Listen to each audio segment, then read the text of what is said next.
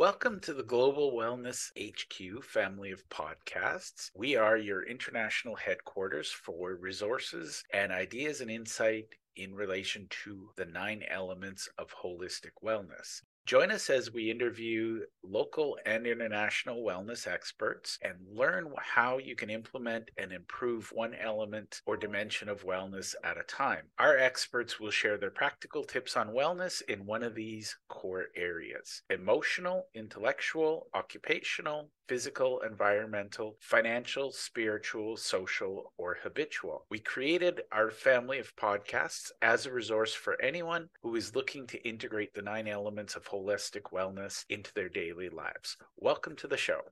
The Global Wellness HQ family of podcasts is proudly sponsored by the Global Wellness HQ community. It's an online membership group where we meet, we share ideas, we share insights, and we all work together and help one another discover our own personal wellness journeys. If you'd like to join us, you can easily click the link below or scan the QR code, and we love hearing your stories. So we hope to see you in the community.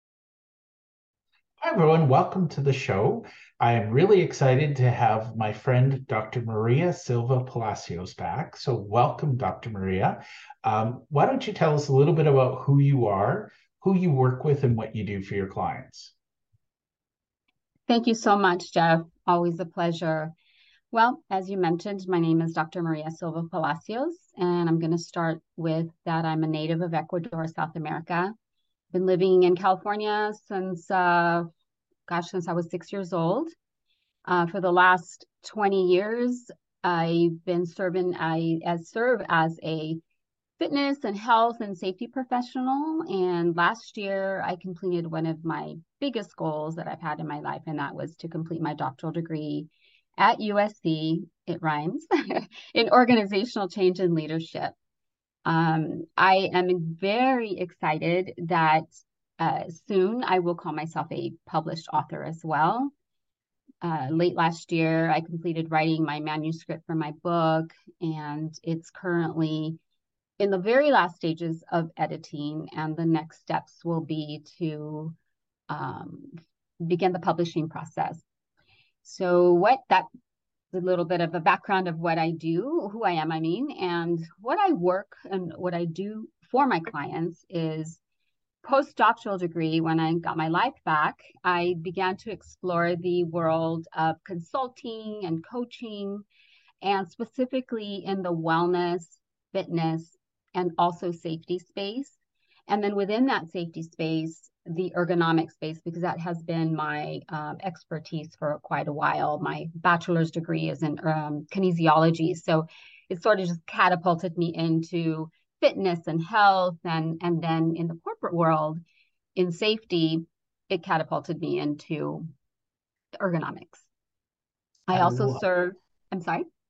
Just gonna say I love it because I think many people don't consider the impact of ergonomics on their work life. So exactly. You know, I, I was um I love to I always begin my day with exercise. Um this morning, early, early morning, like I watched the sun come up. It's beautiful and was running a trail that I love with a friend of mine. And um she was talking to me about these asymmetries and the shoulder pain and we were discussing, you know, what's your work life like, you know, and and she was saying, I think it's my, I think it's my work environment. So we got deep into this conversation about ergonomics while we were running. So that was really funny. But you know what? It's so true, and I think it's uh, an area that although um, companies are aware that that exists, and there are programs uh, that have been designed to address those issues.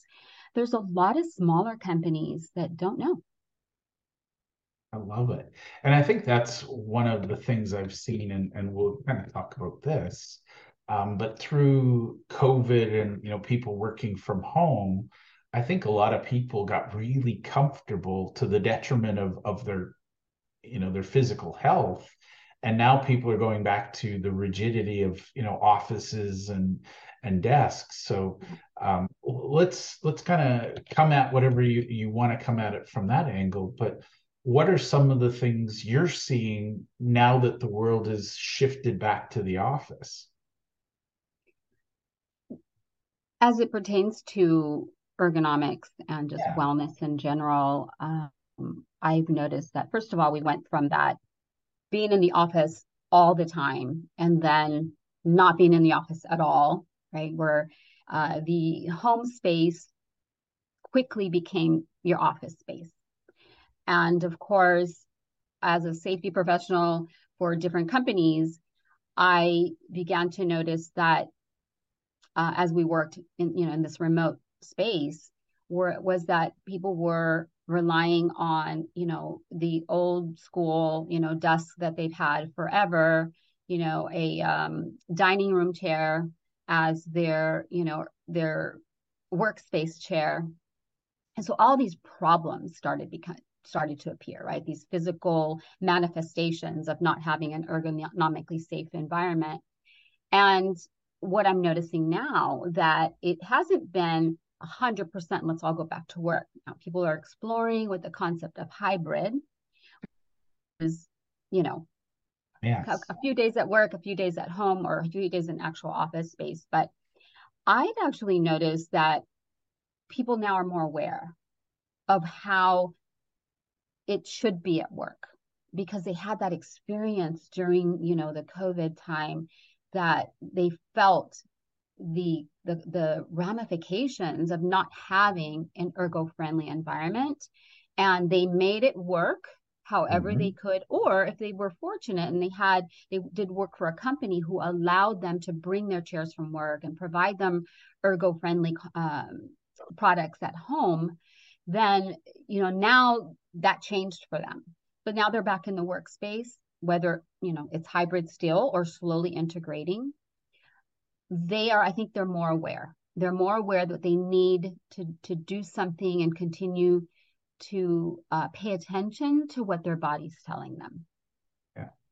And uh, i actually have a, a colleague who does some you know workspace assessments and you know they found this huge jump in dissatisfaction when people returned to the office and and they found it was you know people were used to sort of the flexibility of you know i have to be home for delivery and you know there's the stress of being back in the office. Um, but it was also a difference in lighting for example. You know people had gotten used to um, having daylight coming in the windows versus you know fluorescent lights. Uh, so it's been an interesting transition. So let, let's step back. Um, first of all, I, remind. I, sorry to interrupt oh. you. I would add to that too. I'll tell you the driving time. Yes. I know that when I worked in a corporate environment, I drove a lot, a minimum sometimes. And I live in Los Angeles. So, you know, a 10 mile ride could be an hour and 10 minutes, you know, so it just depends. But the driving component that added to the stress level of not only physically, right? Because your body does, you know, um, react to that much time spent in one position driving, and not to mention the stress with with the traffic itself. But um, I noticed that employees were, you know, to your point with your friend that that conducts assessments, that the employees were had that that that less of a stress there too if if they were someone that had to drive a lot in order to get their to their workspace. Absolutely. And, and by the way i actually heard a study recently um, they found that people with at least a 24 kilometer commute lived longer and i'm like i just think it feels like it because you know I, I don't know anybody who's like oh thank god i'm in my car i can spend the next hour in traffic. Um, personally for me, I've been a work from home person since probably about 2012. Um, you couldn't convince me to go back to commuting. Yes, I think the only advantage that I would see is, as I, as I mentioned, I would, you know, I drove a lot. I mean, I had to be in certain places, you know, like about 60 miles or here, from here, you know, 70 miles from here by 6:30 in the morning, which meant that my commute started, you know, before 5 a.m.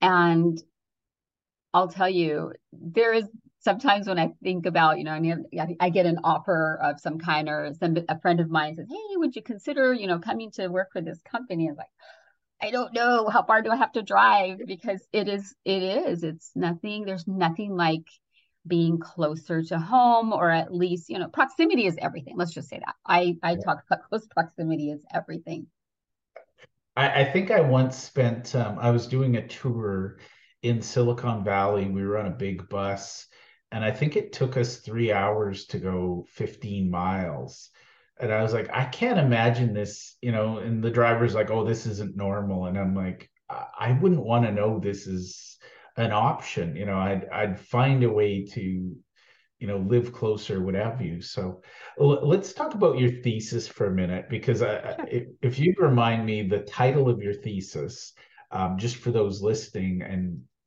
this is why I reached out to you. So share the title of your thesis. My title is Influencing and Motivating Employees in Organizational Injury Prevention Programs.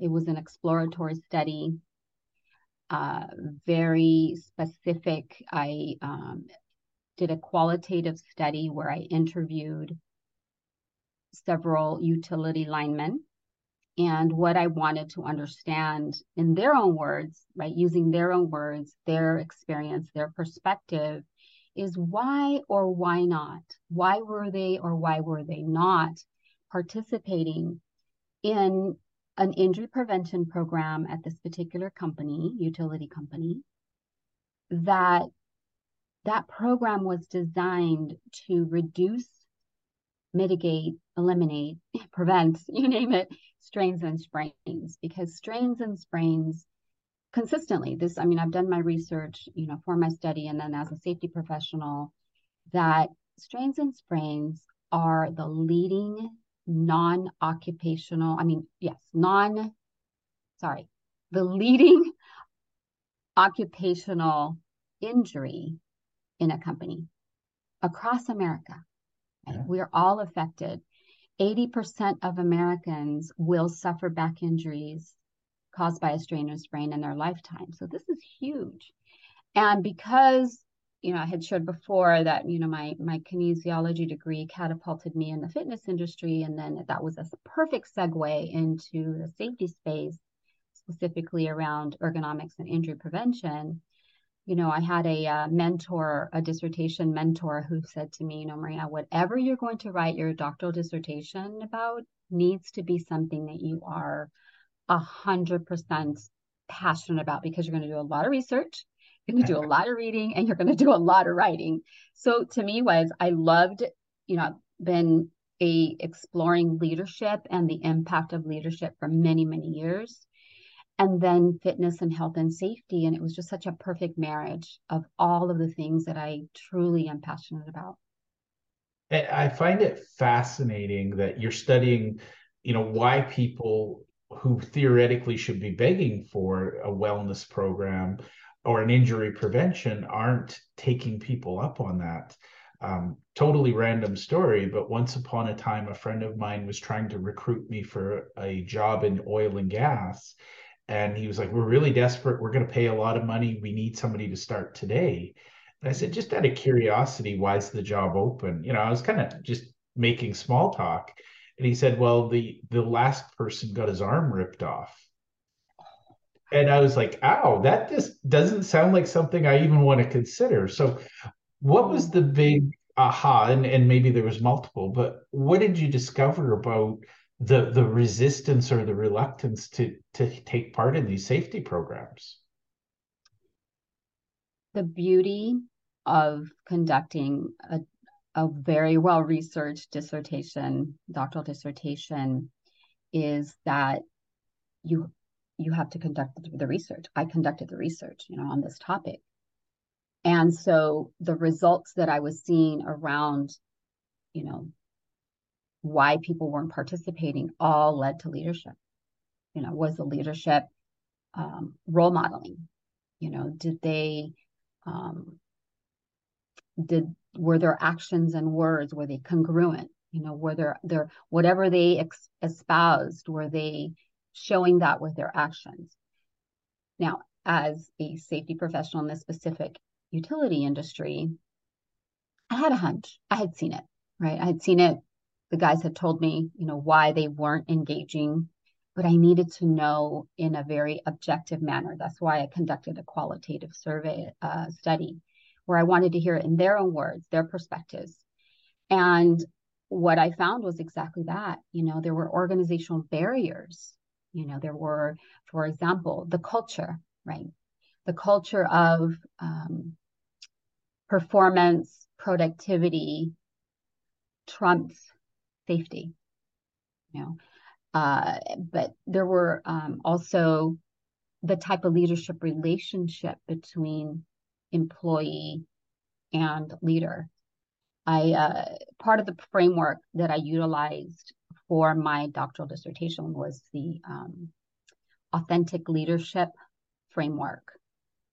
And so there are many questions in my qualitative study, in my interview protocol, that were to dive deep into the relationship between the employee, the utility lineman, and their and their supervisor. And I did that intentionally because I wanted to see if these dimensions of authentic leadership, if any of these leaders had these, possessed these attributes that if a leader is an authentic leader and leads out of a place of values and heart and passion and you know all of that it tends to foster a relationship of trust and centered around trust. And what I dis- I discovered in my interview was that that was lacking.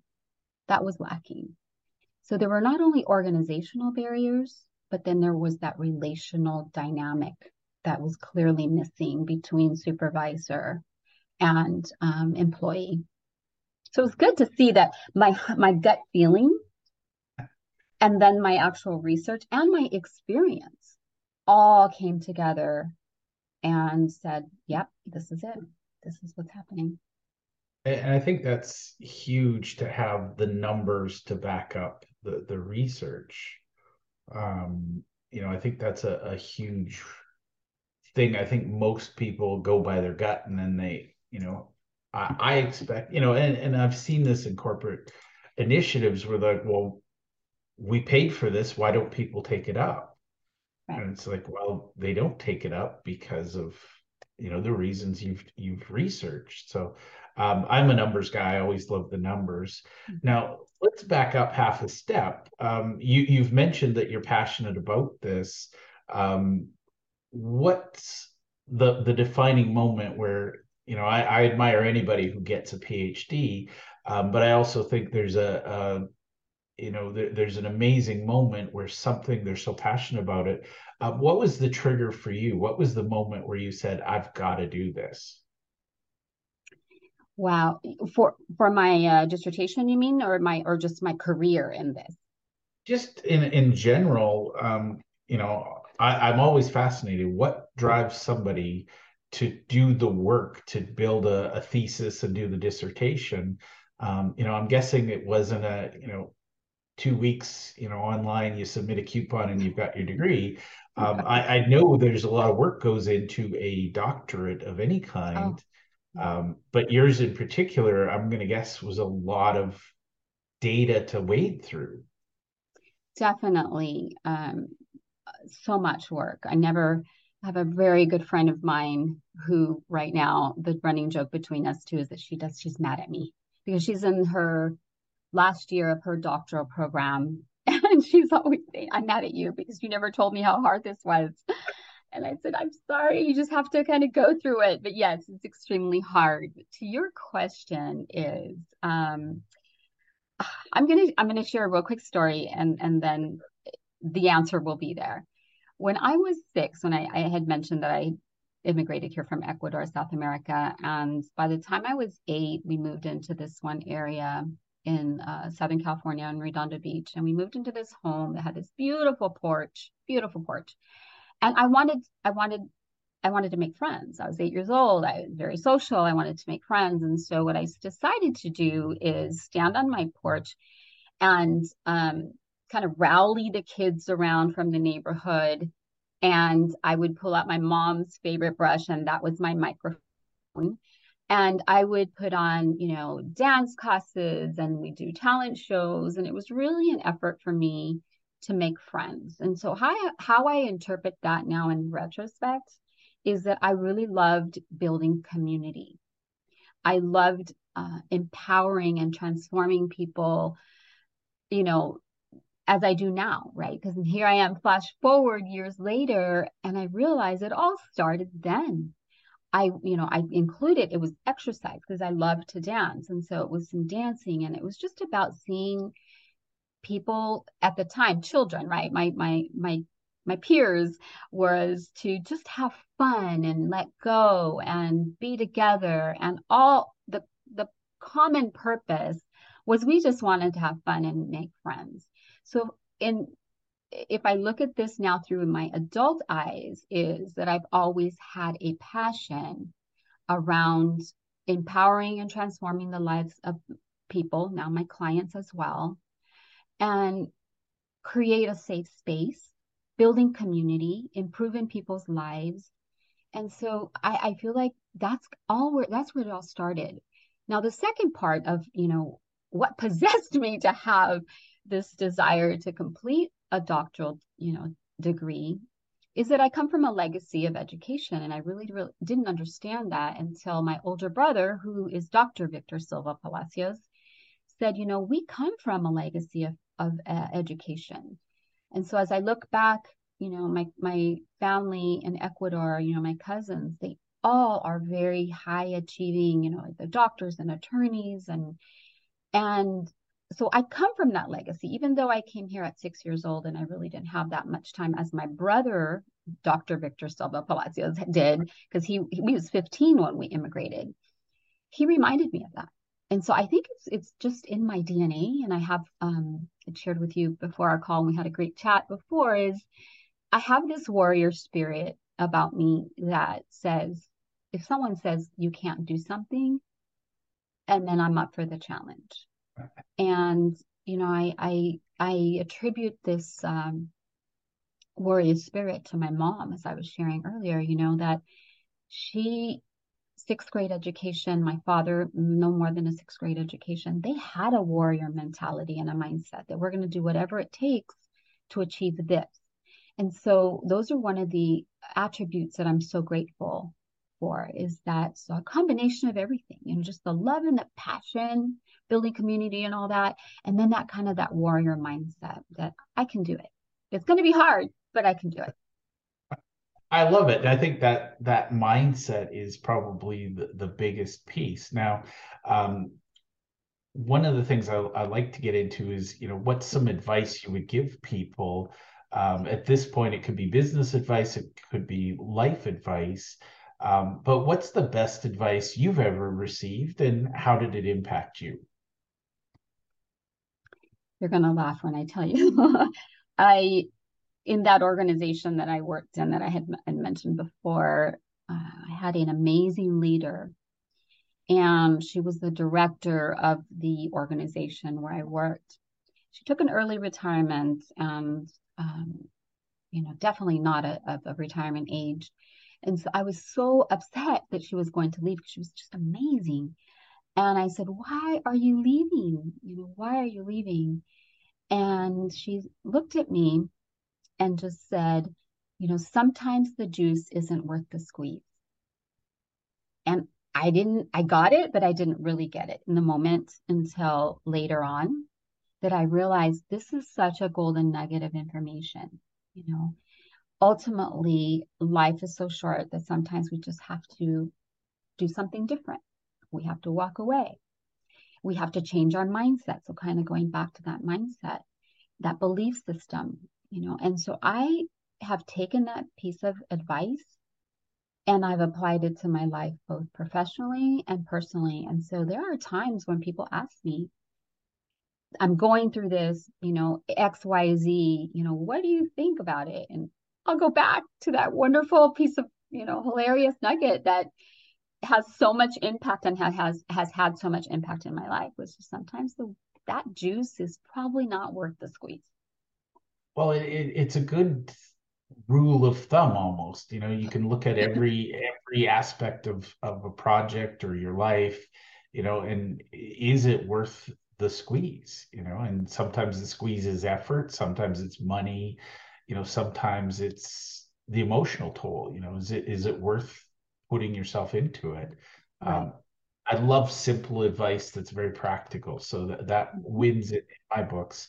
Um, now when we're talking about you know working with you what are some actionable items people watching this or listening to this can take um, so that they can improve their personal wellness journey? Um, just from your expertise as you know maria and as a doctor? A few things that come to mind. I and i, I look at them as uh, sort of mistakes that you know people make um, in their whatever you know personal wellness tra- trajectory or professionally is i would say i would start off with you know don't set uh, you know don't set unrealistic expectations right so for example in the fitness space i've had women and men you know share i want to lose 10 pounds in the next week. How can i do it? You know it's like well you know it's not that doesn't seem very it's attainable don't get me wrong because it's it's done all all the time. Yeah. however is it you know the most healthy option? Probably not. And so i would say you know don't set unrealistic expectations because if we do they will set one up for failure and not success until ultimately we want success the other thing is um you know they don't see it as a lifestyle change so you have to see things as a lifestyle change. So in the fitness and wellness space, it is a lifestyle change. It's not about fad diets. It's not, not about the trend or the quick fix, right? It's about it's about making that commitment um, that it is, you know, going to be lifestyle. I'm going to do this, you know, X, Y, Z for as long as I live. The last thing that I can think of right now is um, mindset. We talked about that earlier, right? The warrior mindset, I always speak to my clients about the importance of being intentional, whether it is on a daily basis. Sometimes we have to be narrow it down to the micro level of an hourly, you know. And so I'm going to give you a really quick um, example. I have a client I'm working with, and she was in Canada, by the way, and she's struggling with drinking enough water right? And so I I have a 35 ounce tumbler that I have. I don't even have to extend my arm to reach it. And so I decided to share that nugget of information with her, and I and it helped because she said, you know, I have to get up and get my water and then bring it back. She's working remotely, and so I said, let's be intentional about that. So it's even the smallest little things. So our, our agreement was she's going to have water accessible to her in a place in, the, in her workspace where she doesn't even have to extend her arms. If she has to extend her arm too much too far, it's too far. It's got to be right there, even at a 90 degree angle, you know, elbow bend. So I go back to that. It's intentional. You have to be intentional for everything we do um, because we can say, I'm going to try. And the other thing is, I will do. Yeah. And uh, I'm going to quote Yoda, and uh, I, I, love this quote. It's "Do or do not. There is no try." Um, I think that's a really good lesson I've learned. Is you know when you try to do something, generally means you're not going to do it. Exactly. Yes, and, I had a fitness coach, and back in the day, I don't remember if you remember him, but it, Billy Blanks. I was a Tae Bo certified instructor and he hated and he he refused to hear me say i'm going to try says knock that word out of your vocabulary you're just going to do yeah. and i thought hmm, that's probably i think that would probably be my second you know wise uh, piece of advice that i received don't try just do I love it. Well, I, I could talk to you all day, and but I want to be respectful of your time. Um, how can people watching this, listening to it, how can they connect with you? What's the best way to learn more about you and and how, you know, find out how they can work with you? Well, a couple of uh, definitely through LinkedIn. I think if you and I connect and we can, you know, place my um, LinkedIn. Um, oh my gosh, I just had a mind mind hiccup. You know what I mean? The profile. um, I will definitely that. okay, I'm good old fashioned, you know, email, good old fashioned phone. I'm usually a text or email away. I recently started working for a company um, as a consultant um, and Flair's Health, and you may find me with them as well. Um, they are an amazing digital wellness company, you know, that provides injury prevention in a very integrated manner that includes, you know, mental well-being, nutrition, and you know, addressing musculoskeletal um, readiness as well. So you you know you may be able to find me on on that space, but definitely the social media, LinkedIn. You know, please reach out to me, uh, whether it is for fitness, wellness, coaching, you know, safety space, specifically in the ergonomic space. I'm your I'm your gal.